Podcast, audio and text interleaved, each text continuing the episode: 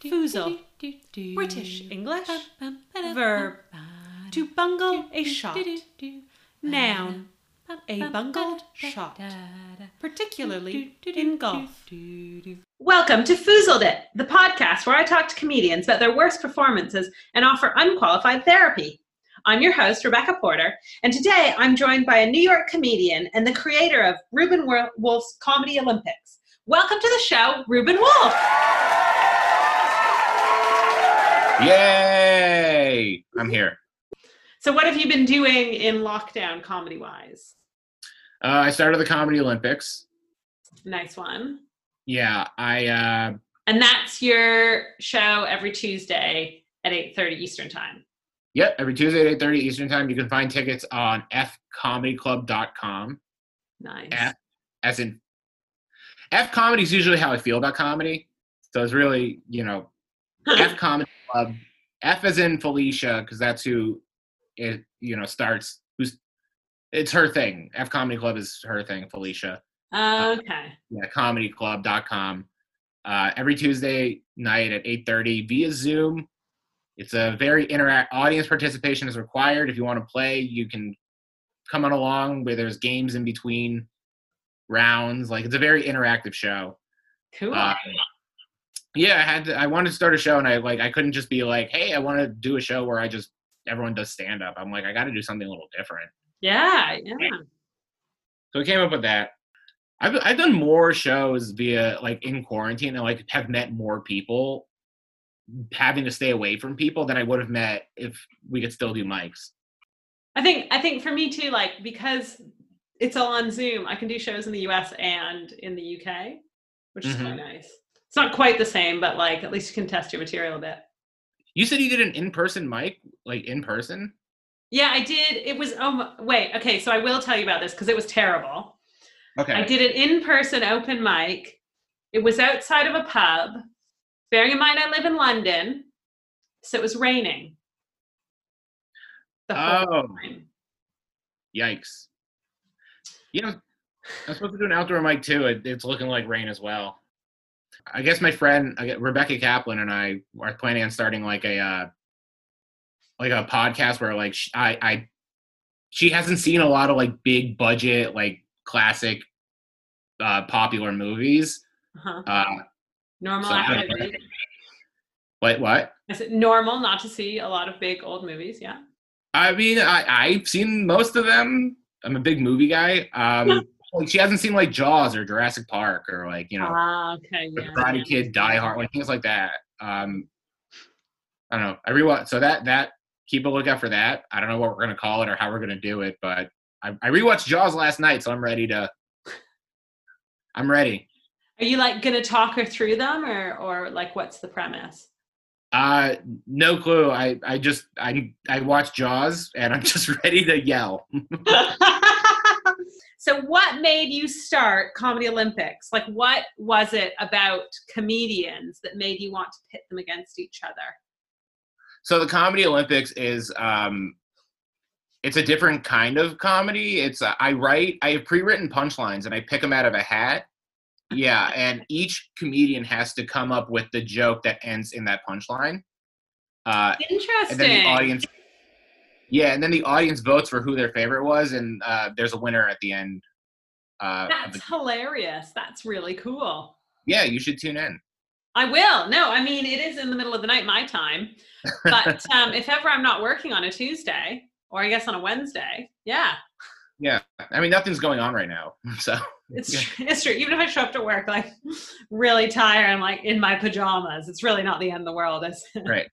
I can't think of a better reason for an English person to have insomnia than to watch the Comedy Olympics. That's my new tag.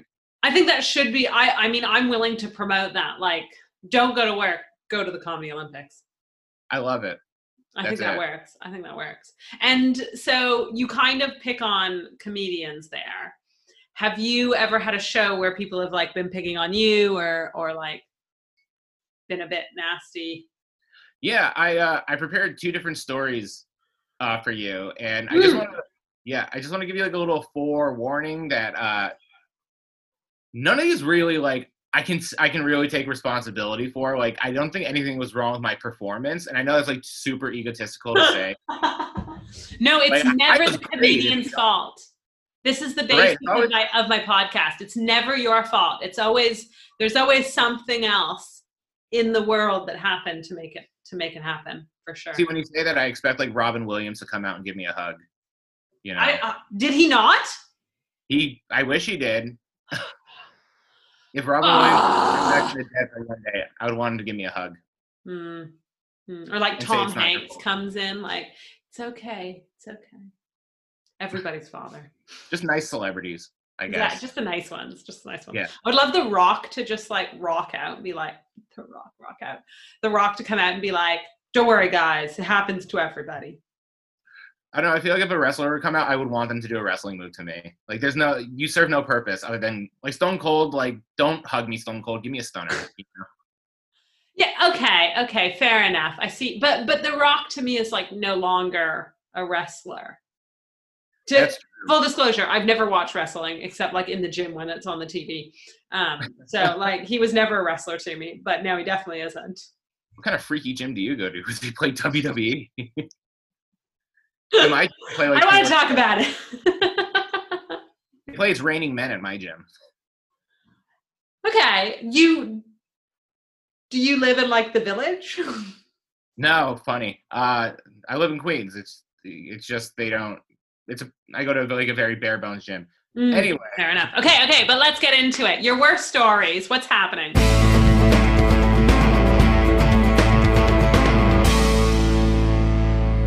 Okay, so I'll tell you this first. God, you led in with like one where an audience picked on me. One of them did. I have these in order. Sorry. Okay, don't worry. We don't have to talk about when an audience member picked on you. Let's just talk about your worst shows. Okay, again. So this first show I did particularly well on. It's just both of these shows I think have like a few things in common, and like that's like they're really poorly produced. People just think comedy will happen. Like, people just think anyone who goes up with a microphone is going to make people laugh.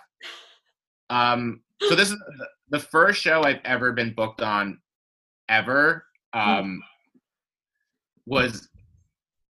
know if this is going to ring a bell. Up and Coming Comedians. I was living in Buffalo at the time. Up and Coming Comedians of Buffalo Def Jam Comedy. Do you know Def Jam Comedy? No. Let me drop you a few names of like actual like Def Jam comedians. Okay. Chris Tucker, Martin Lawrence, Tracy Morgan, Bernie Mac. Wow. Yeah, do you see the pattern? Okay. So I'm on this show. Yeah,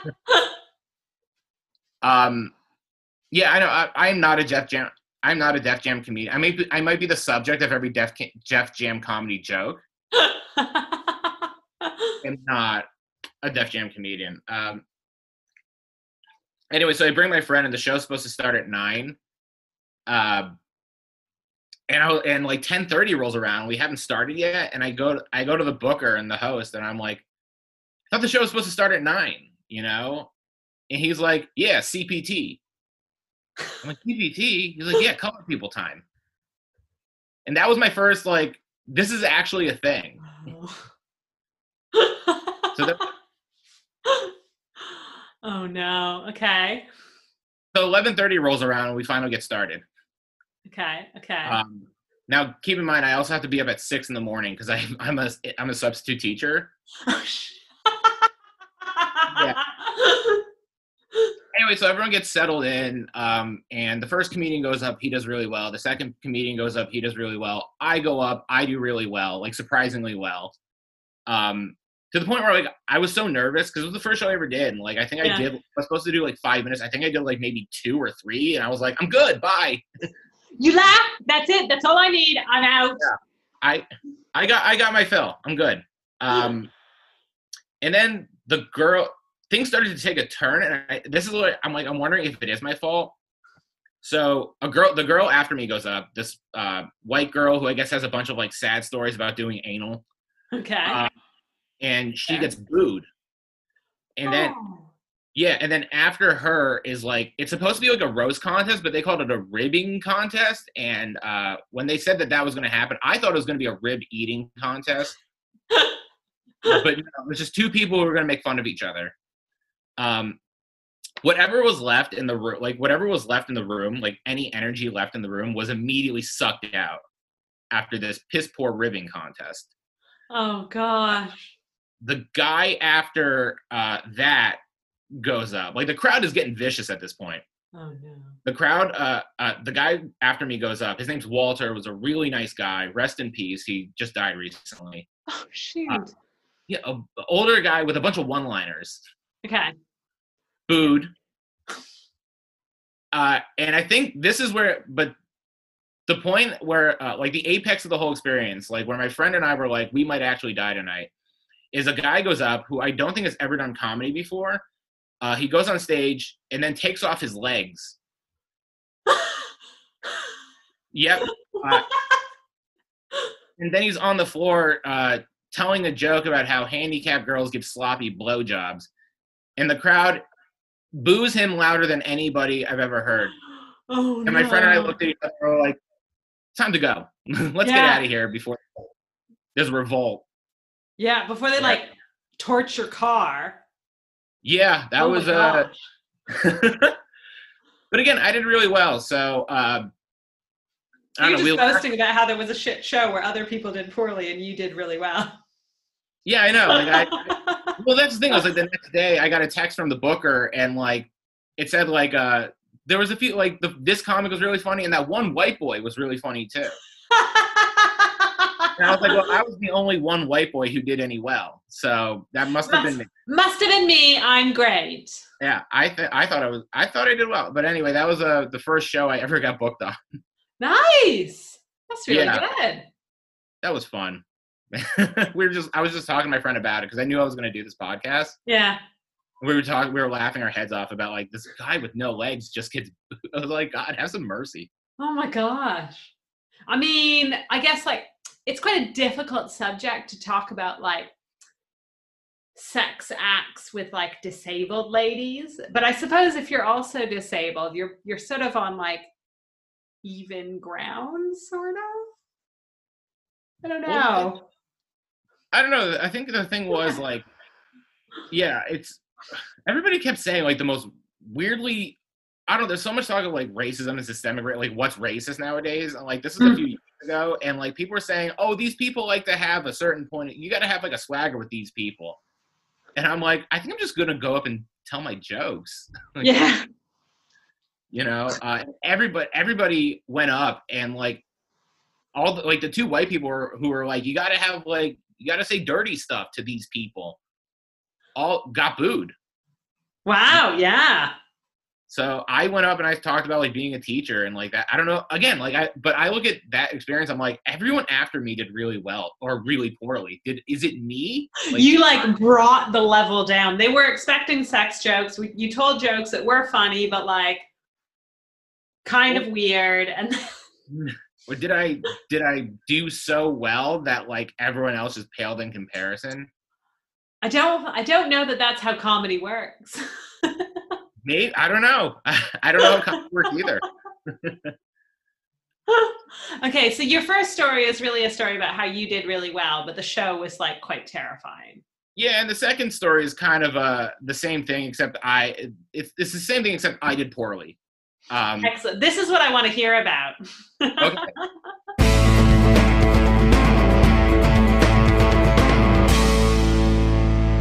Again, I don't think it's my fault. Like, it never is. It's never ever the comedian's fault. Even if I go up with shit jokes, it's never my fault that people don't laugh.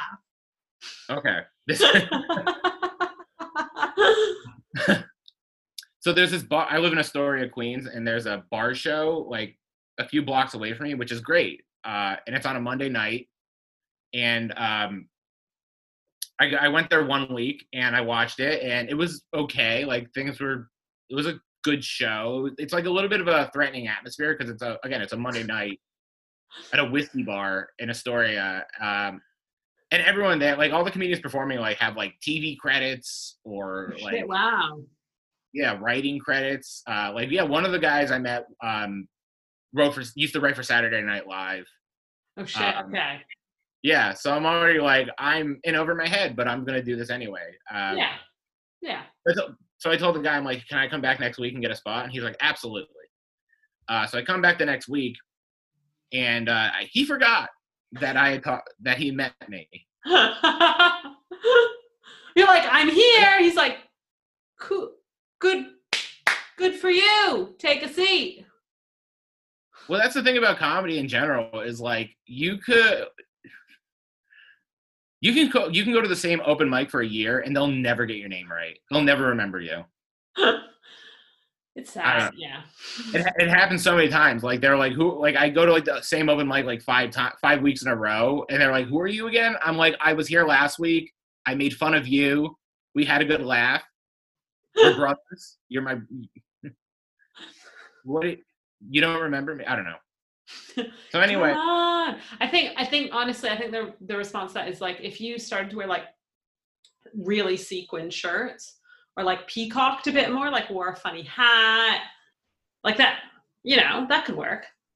Yeah, I should read that. What's the game or whatever? Yeah, exactly. I think the same rules that apply to getting a girl into bed would apply to getting the host at a comedy night interested in you. Or into bed. Yeah, could work. I'm not sure though if getting him into bed would actually get her to remember you. Yeah, that would be double, adding insult to injury. We went home together last week. You said you'd call me. You said you'd call me in 2 days, and I sat by my phone and waited. I think that tells them too much about you. I stopped going to work. I just waited for you. You wanted to meet my parents? You said you would. They came out for brunch the next day. You were a no-show.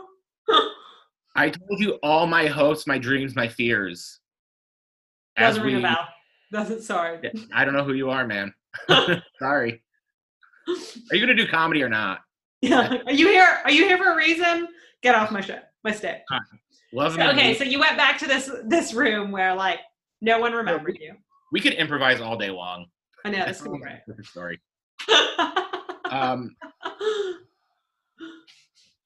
Anyway, yeah. So I go back and he didn't remember me. So, but then he agrees. He's like, "Yeah, I'll put you on." So the show started at 9:00. My spot was at 2 a.m. That's a really long show. Yes.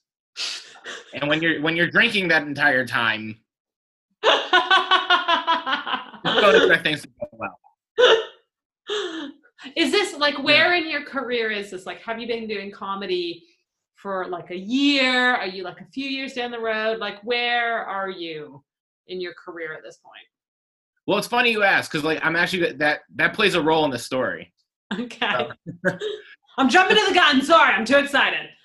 Yeah, it's a riveting story. It is. No, I'm edging my seat. Forget sitting in front of Ryan.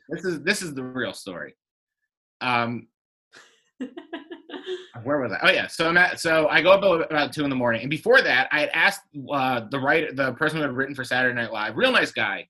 Yeah. I was like, hey, can you watch my set and give me feedback? He's like, absolutely, sure, man. Very so fun. Yeah, so the comic before me goes up, and right now she's a friend of mine, but before I had never met her. She goes up, because nobody's listening at this point. It's 2 a.m. Yeah, everyone's drunk. Everyone's drunk on a Tuesday morning or Monday night, depending how you look at it. I forgot that this was Monday. Yes, it's a Monday. Everyone's drunk. Nobody cares. I don't know what people are doing out. I'm looking around. I'm what are people doing here? I was gonna say there is only a certain type of people that is willing to be at a comedy show at 2:00 a.m. on a Monday night, Tuesday morning. And I'm one of them.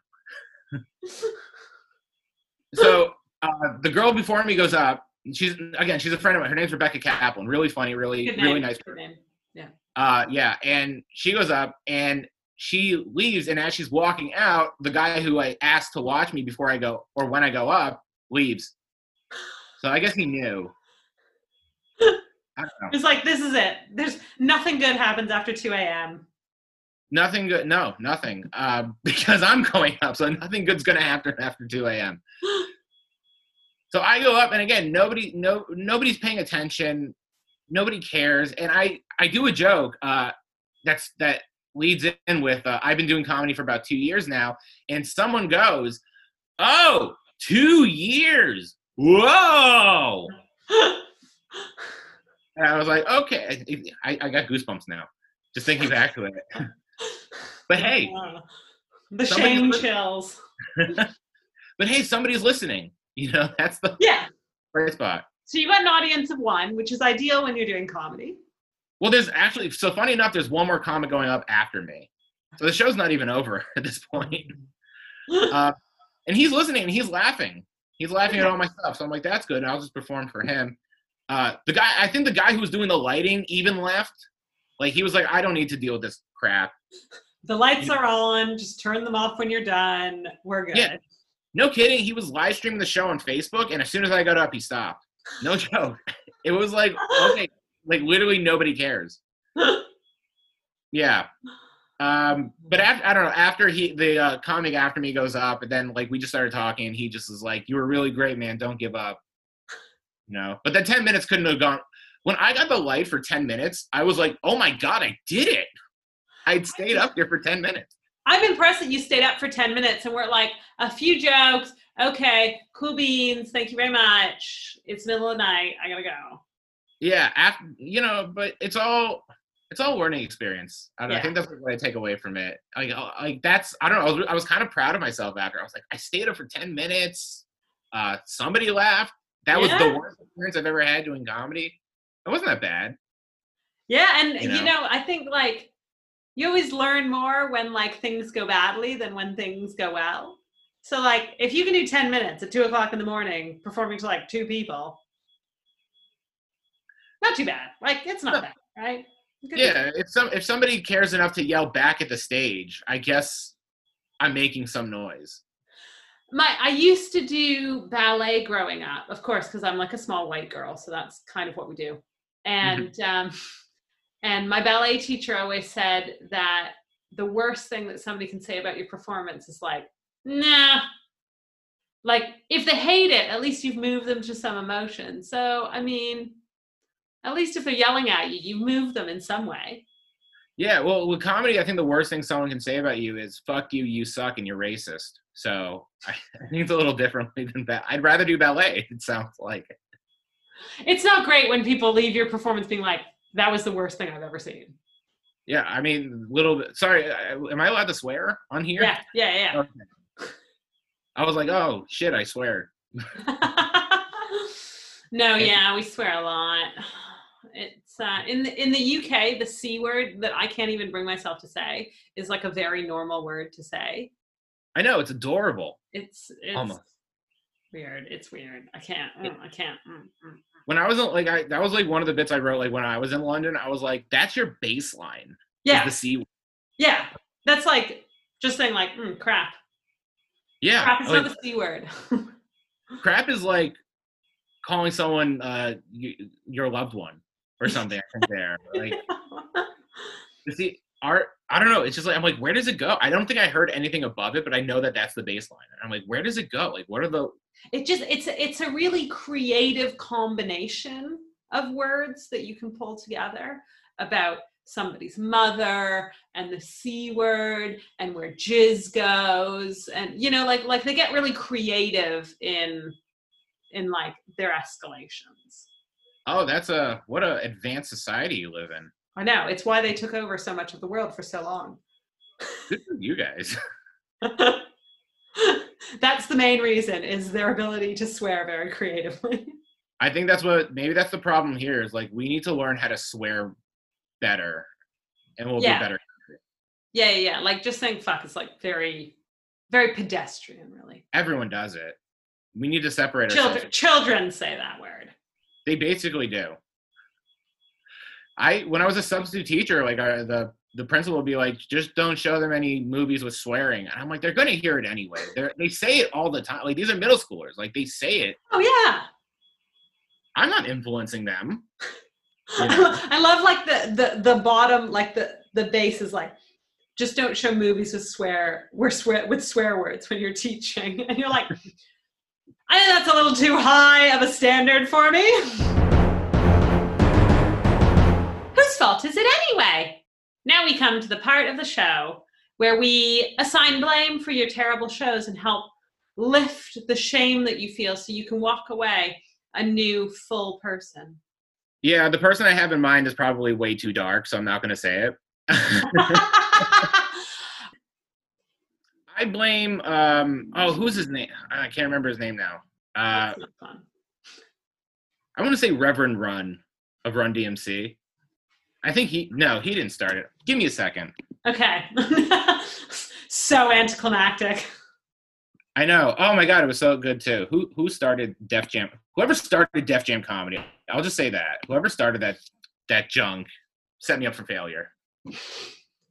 And he probably did it with the intention of knowing that somewhere down the line, Reuben Wolf was going to have to take the stage at one of those shows. He set it up specifically to make you feel awkward later in life. And to get someone with no legs booed. I think he lined it up specifically too, like finally Reuben's here. Okay, let's create this lineup so that we can get this girl booed off stage and then do this terrible ribbing show and then get this like amputee to get booed. It was all part of the master plan. He had this written down. I'm telling you, there's like some napkin out there where he was sitting in a diner and he was like, this is what I got in mind. Like before you were born. Like, He must have met my dad. He must have met my dad and been like, I hate this person, so I'm going to ruin his kid. I did well, so joke's on him. So actually it's your dad's fault. Yeah, I mean, I blame him for so much anyway. Like, okay, so we got to share the blame a bit. Yeah, most of it is his fault. Actually, we can just jump right to the second one. It was my dad's fault. It was my dad's fault for meeting my mom. It was my mom's fault for doing it's my grandparents' fault for meeting. Yeah, I blame Netflix. Okay, elaborate. Tell me more. So the joke I was telling was it's easy. Like, I've been doing comedy for 2 years. It's easier to get a Netflix special as a serial killer than a comedian, you know? It's true. So if Netflix had not been producing so much serial killer stuff or existed in general, I would not have been heckled. Yeah. It's true that Netflix have way too many shows also on murderers. And they always recommend them to me, and I've never, ever watched a single show about a murderer. That's funny. It's like, you like Gilmore Girls? Watch Making a Murderer. Yeah!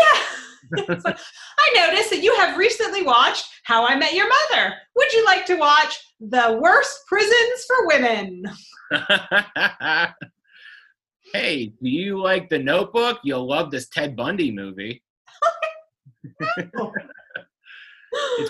It's really funny what they can push.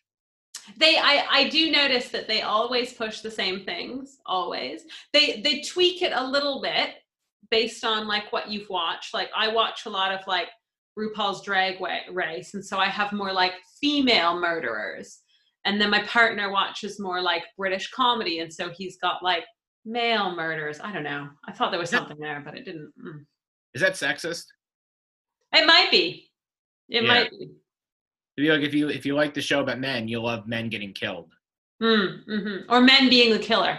Yeah. So who do you want in power? I get recommendations like, you like strong male black men in your movies, and then it just gives me like a bunch of Eddie Murphy movies. So there's not much content to play. I think the algorithm is like super basic. Like, women. Here are more women shows. Like, black. Here are more black people shows. Right. And learning that there are so few that it's all Eddie Murphy, though. I know. I watched, like, My Name Is Dolomite, and it was like, you'll love everything else Eddie Murphy has ever done. I'm like, have you seen other Eddie Murphy movies? They're really bad. I don't think so. Oh, they're all like, yeah. I've seen enough to know I don't want to watch them. Yeah, I've seen the good ones, and I'm happy. I'm like, I don't need to go back, and I don't need to watch Pluto Nash. No. But Coming to America. Well, yeah, I've seen Coming to America. I've seen like the Nutty Professor. Yeah. Movies are really funny. Yeah. Beverly Hills Cop is a classic. Oh, I haven't seen that one. I gotta rewatch it, but it's pretty good. I'll take a look. It's on my list behind like Frozen 2. He has two of the best comedy specials I've ever seen. Does he? Delirious is a classic. That's like what made him like a comedy god, essentially. But the one he did after called Raw. Okay. It like joke for joke is one of the funniest stand-up specials you ever see. Okay, I'll put that on my viewing list. Right, and then you'll get a bunch of once you watch them, you'll get this Netflix algorithm that's like you'll like everything Eddie Murphy has ever done. I mean, to be honest, nothing could be worse than like female murderers and, you know, the worst prisons in South America. I don't know, man. Have you seen Nutty Professor 2? That's pretty bad. You liked the toughest prisons in America. You may also like the Nutty Professor Two. Right. If you want more disappointment, here's other Eddie Murphy movies. Exactly. Yeah, they got away with their stuff there. And they always also promote their own stuff. Yeah. Like, you're like, oh, I wonder what it recommends to me, because I've been watching a lot of things I really like that's like a bit alternative, and, you know, maybe there'll be some good stuff. And it's like, this Netflix special about birds, or this Netflix special about killing your mother, or this Netflix show about queens. I'm like, those don't have anything in common, but that they're Netflix. They're there. I'd love to see the Netflix special about birds. I wonder if it's like, you think it'd be as crazy as Tiger King?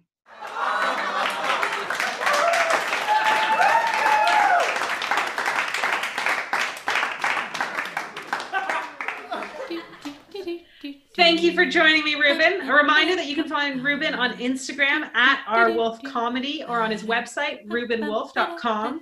You can also see his show, Reuben Wolf's Comedy Olympics, on Tuesday at 8:30 Eastern Time. And check out his podcast. And That Was Awesome, where him and his buddy review old episodes of The Goldbergs. You can follow Foozled on Instagram at Comedy Therapy Podcast. And if you like the show, don't forget to subscribe to Foozled It and give us a 5-star rating. It helps other people find the show. Thanks all. Goodbye. Bye.